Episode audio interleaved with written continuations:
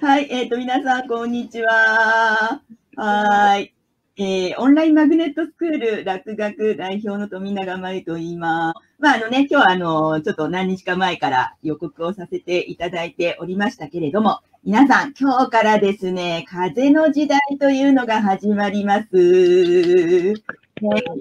そもそも風の時代って何やねんという方はですね、ぜひググっていただきたいと思うんですけど、まあまあ、あのね、今までなんか250年間地の時代というのがどうも続いていたらしくてですね、で、まあそれがもうこれからちょっとずつちょっとずつ大きく、まあ概念というか考え方がね、変わりますよということらしいです。まあでもね、もう10年ぐらい前からね、あの、ちょこちょことインターネットで、こうね、ビジネス始める人とか、ノマドっていう言葉もあったりとか、まあまあ、あの、来てはいたと思うんですけど、まあ、これから一気にね、ぶわっと広がっていくよっていうふうに言われています。ね。なので、まあ今、ほら、ね、反応みたいなことで、あの、田舎に住まれる方がいらっしゃったりとかね。あと、お金よりも自分の好きな時間とか自由がいいっていうね、20代の方とかも YouTube ですごいですよ、もう。ね、自分の実生活とか見せちゃって。でももう、こうね、なんか大きなものに縛られるよりも、こう自分の好きに生きたいよっていう方だったり、ね、それから働き方もこれからどんどん変わっていきますし、まあ、いろんな価値観がね、変わっていく時代になりますということになります。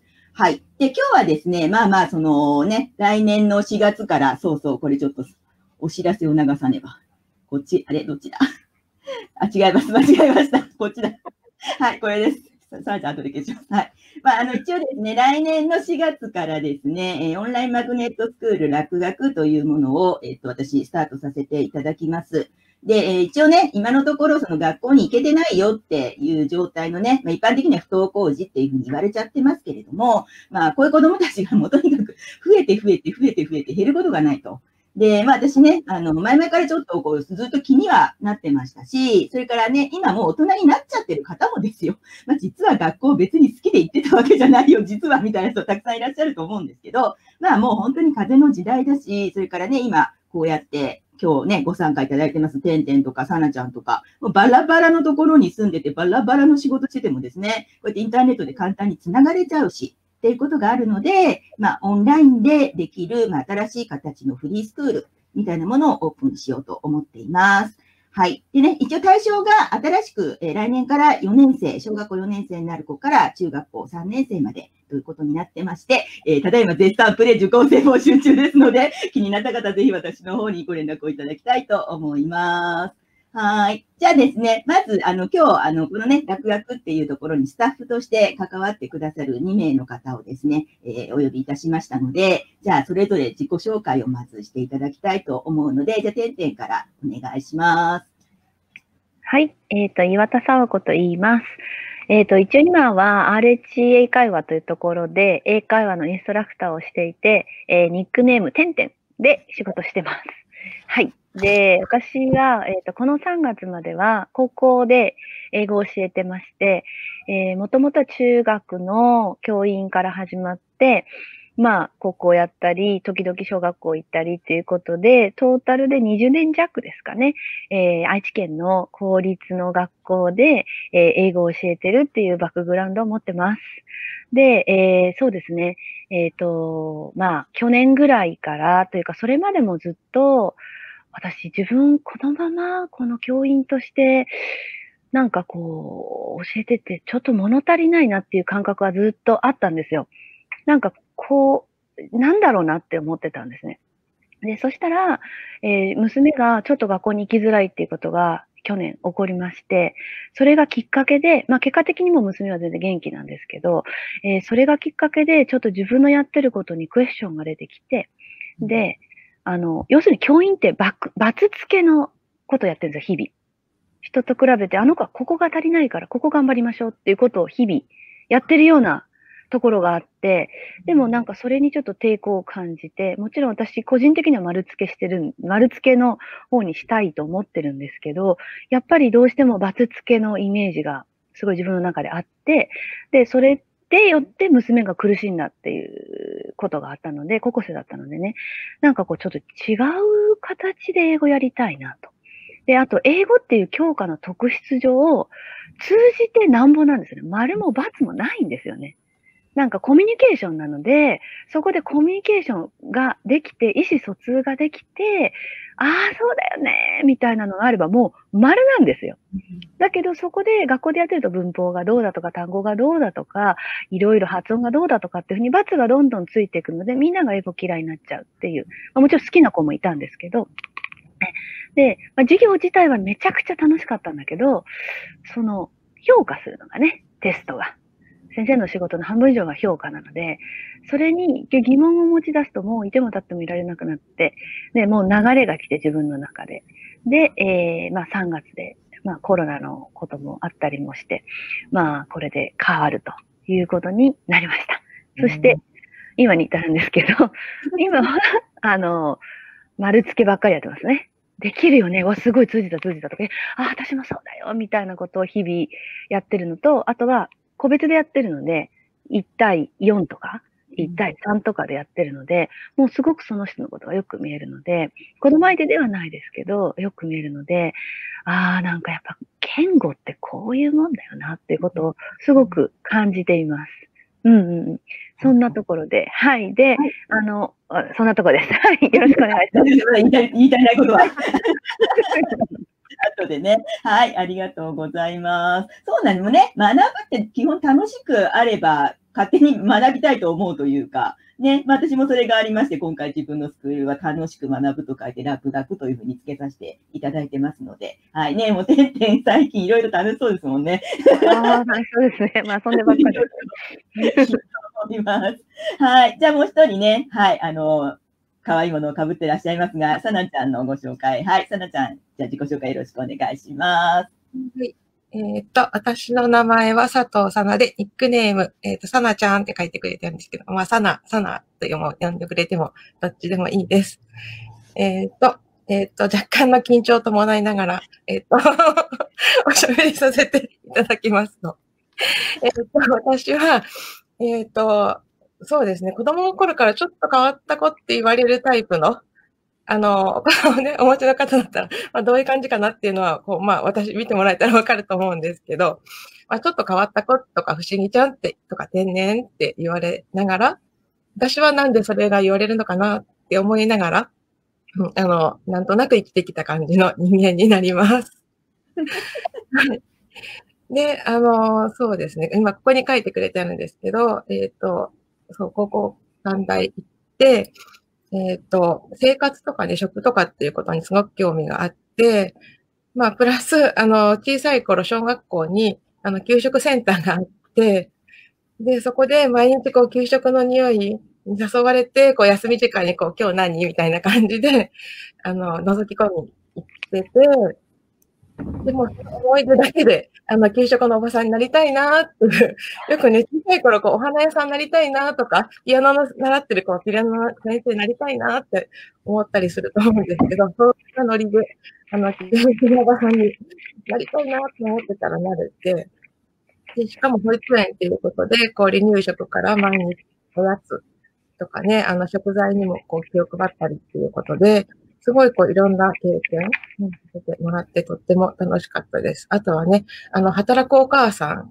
が、えっ、ー、と、子供を預けるっていうところなので、そういうところにいる子供たち。で私自身は幼稚園の出身だったので、あの、保育園と幼稚園の違いってこんなにたくさんあるんだと思って、あの、そういうこともね、感じながら働いてましたね。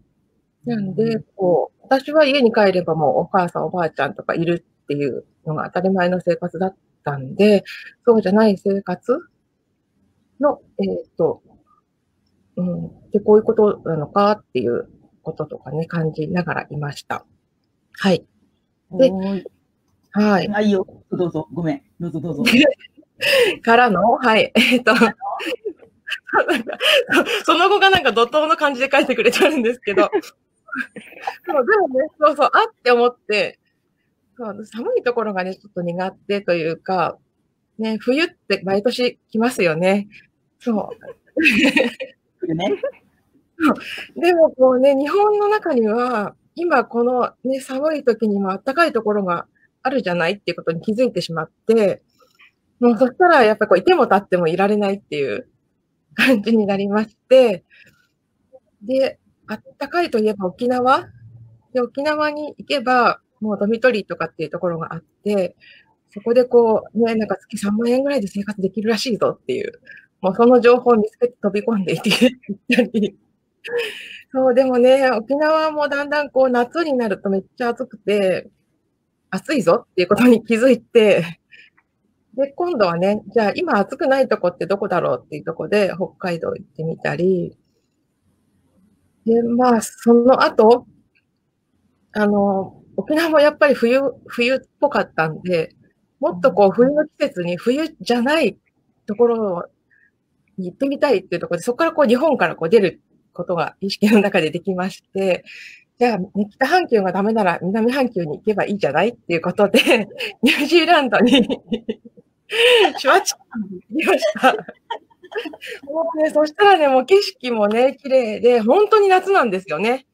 うん、あの、南半球、季節が逆ってこういうことか、みたいな感じで。そう、でもやっぱニュージーランドもすごく綺麗なんだけど、紫外線がめっちゃ強くて、うん、プールに入るときに日焼け止めを塗らないと、やけどしちゃう？あの、水ぶくれになっちゃうぐらいでやけどしちゃうとかっていう、そういうとこにも生活してる人がいるんだ、みたいなこととか、もうなんかいろんな発見がいろんなところに行くたびにあって、もうめちゃめちゃ楽しいなっていう感じで、あの、もうなんかこう地球で遊んじゃえみたいな、そんなので、はい、今日まで生きてきました。ね、あんまりこう私こうおしゃべりしたりとか、そういうの全然上手じゃなくて、もう小さい頃から多分そういうのがね苦手で、もう本ばっかり読んでる子だったんですよね。そうでもそんな私でも今こんなに楽しく、あの自分らしくね、生きていることができるんだよっていうことを、なんかこう、今ね、その、あの、10代かな？うん。の、あの、小学校、中学校っていうその義務教育の、本当にこう、いろんなこう感性で、その子供の感性でいろんなものを見るっていう時に、その感性をこう自分で、あ、これが自分なんだっていうことを、あの、なんだろうな、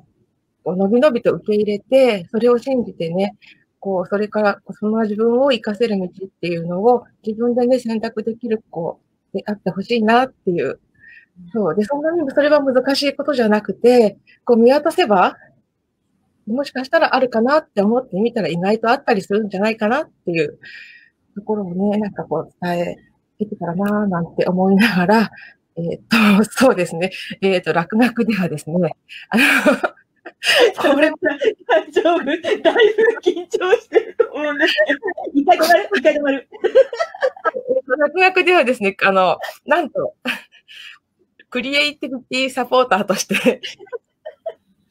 月一で授業を担当させていただく予定でございます。はい。ねえ、そうなんです。えー、はい。さあちゃんはね、結構ね、あの、真面目だよね、本当はね。えー、ね、そう、そうだね。本当その真面目ってもう言われてきたんだけど、子供の頃から。それがなんかこう、真面目ってなんだろうなっていうこととかも考えたりして なんかね、あんまりこう、なんだろう、複雑じゃないことは確かなんかやってる、やってる行動はさ、私からすると大胆だねって思うわけよ。私ほら、何その心赴くままにさ、ロードバイクで走れないからさ、そもそも。いいなとは思うけど、行動には移せないんだよ、絶対に。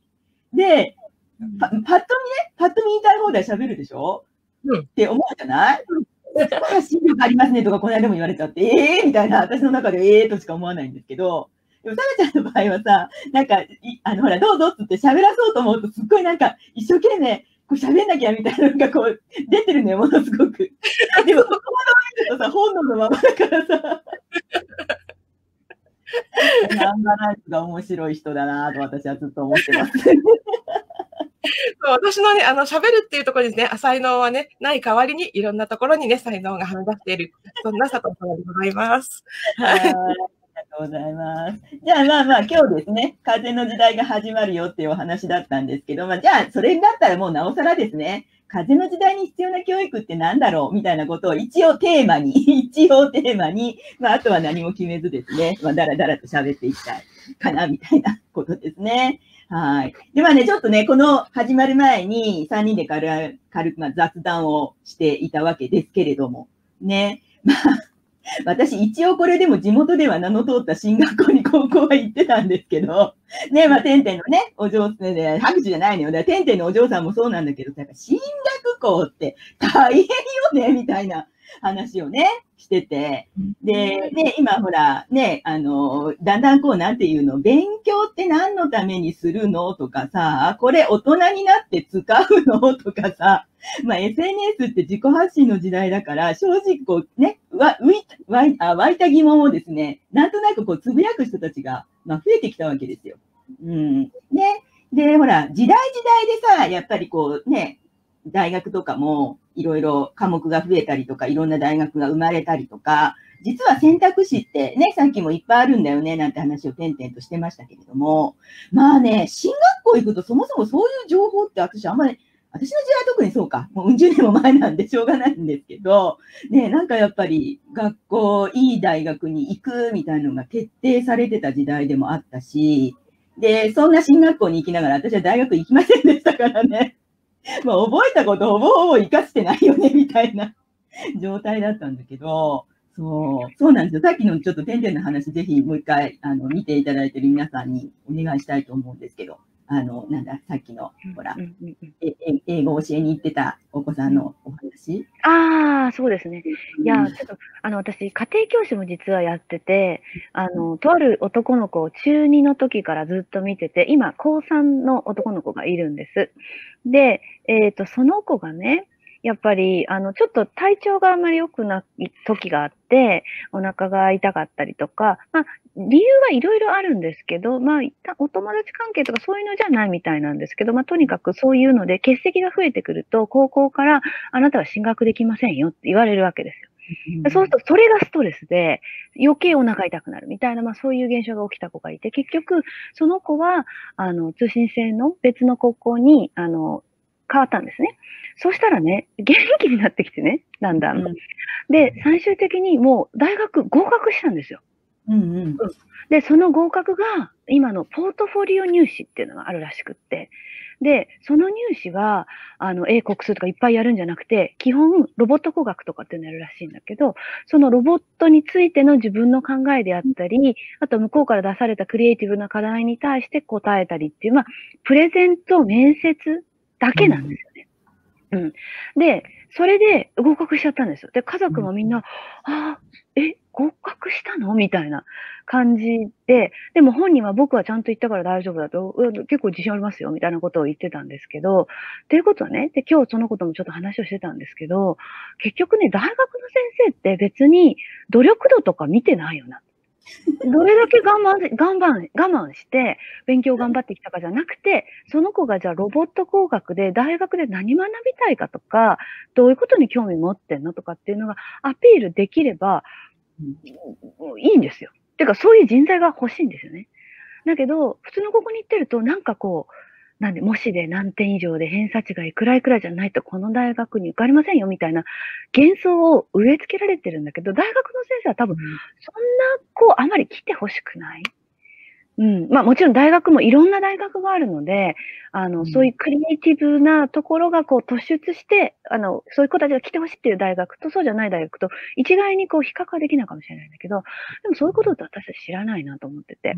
で、だから多分これからね、入試もすごい変わってきてて、あの、なんていうの？その自分がこんなことしたいとか、こんなことに興味あるとかっていう、まあ、そういう子たちの方がこれから生きていける、生きていくのに、なんかこう求められてんじゃないかな。だって、こんだけパソコンあってさ、わかんないことって調べりゃいいじゃん、別に。覚えなくてよくない。ね、計算だって別にね、なんかやればいいわけであって、で、しかもその情報だって常に変わってって、歴史だって常に塗り替えられてるわけだから、それを頭に入れるっていうこと自体がもうなんか、ど、だ価値がないそんなに。なんかそんな感じは、今日たまたまね、ほんとこの1時間ぐらい前にそのこと喋ってたんですけど、うん、面白いね、なんて言って、だからね、うん、いろいろ入試も知らないよね、そういうことね、っていう。うん。で、まあ、まあ、だからその子もこれから入ったら楽しみだねっていう風で、うん、うん、なんかね、ポートフォリオ入試ね、20人ぐらいだったかなを受けて、3人しか受からないんですって。うん、うん、でもそこになんか受かって家族もみんなびっくりみたいな。そうなんでした。はい。ね。そう、あの、ほら、これ別にさ、今更の話じゃなくってさ、外国とかアメリカとかだとさ、その、入るときはそんなに難しくなくって、出るときが割と難しいみたいなのとかって、もう昔からよく聞くじゃない、で、この間もね、どなただったかちょっと忘れたけど、もうみんな行きたい学校にとりあえず行かせてあげればいいのにって言って、つぶやいてる人もいてね。なんかその、入るところにものすごい頑張らなきゃいけなかったんですか、今まで日本の受験システムって。これがさ、本当にさ、もう、ここ数年ぐらい、だから調べれば、ググれば、知りたい情報ってもう分かる時代にとっくの昔からなっちゃってるから、ねえ、それをいちいち覚える必要ってそもそもあるのっていうのは私本当に思ってて、で、ほら、まあね、私もとりあえずその生活のために会社員っていうものをずっと長くやってきたんですけど、なんだろうな、本当ね、ここ数年、どこの会社行ってもね、あね深く物事考えられる人が本当にいなくなったなって思うんですよ。こう本質を見るっていう言い方すればいいんですかね。うん、なんか言われたことをやらなくちゃ、言われたことをいついつまでにやらなくちゃっていう頭はあるんですけど、そもそも、え、それこういうふうにやろうってか、なんか、なんだろう、だ誰が決めたわけでもないんだけど、暗黙の了解で決まってるんですけど、私から言わせると、いや、それすっごい無駄じゃない？とか思うことが結構あったりとか、で、それを無駄じゃないって思うから、とりあえず、あのね、あの言い方は考えるけど、言ったときに、いや、でもこれ流れ決まってるからとか言われちゃうわけですよ。そうすると、なんかや、もっといろいろやりたいなと思ってたりとか、もうちょっとこういうふうにしたら楽しくなるのにとか、もっと効率よくなるのにとか思ってる人の、結局意見ってあんまり採用されなくなっちゃって、でも企業がだいたい 募集するときは自分の意見とか考えとか価値観をはっきり出してくれるアクティブな人が欲しいですとか言うんですけど、いや、なんか見ると違くない？みたいな。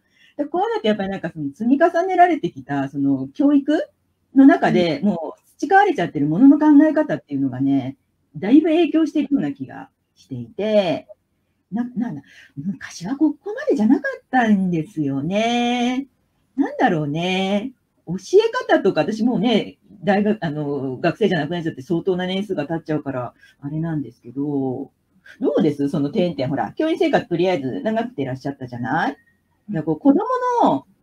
最近さ、その不登校っていう言葉も、私はほら、自分が現役の親の頃は、まあ、いじめの話とかも結構問題になってた時だったから、いじめが原因だと思ってたの。学校に行けないっていう状況になっちゃう子は。でも最近さ、そうじゃなくって、なんかよくわかんないけど行きたくないの？みたいな子がどうも増えてる気がしているから、